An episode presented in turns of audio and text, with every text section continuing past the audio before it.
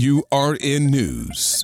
Voting rights advocates in Florida are rallying behind a court ruling that deems Florida Governor Ron DeSantis' redistricting plan is unconstitutional. The crux of this high stakes battle revolves around North Florida's Congressional District 5. J. Lee Marsh ruled this redistricting diminished minority voting power, breaching the Florida Constitution. Plaintiffs are now urging the appeals court to uphold this decision, highlighting a 2015 precedent affirming the non diminishment of minority electoral influence. The opposing side, however, argues this move risks racial gerrymandering, violating the U.S. Constitution's Equal Protection Clause. They insist the new districts prioritize geographical unity, not racial composition. As we look ahead to a full court hearing on October 31st, the urgency intensifies with a call for resolution by November 22nd. This would enable lawmakers to adjust the districts if needed, ensuring equitable representation.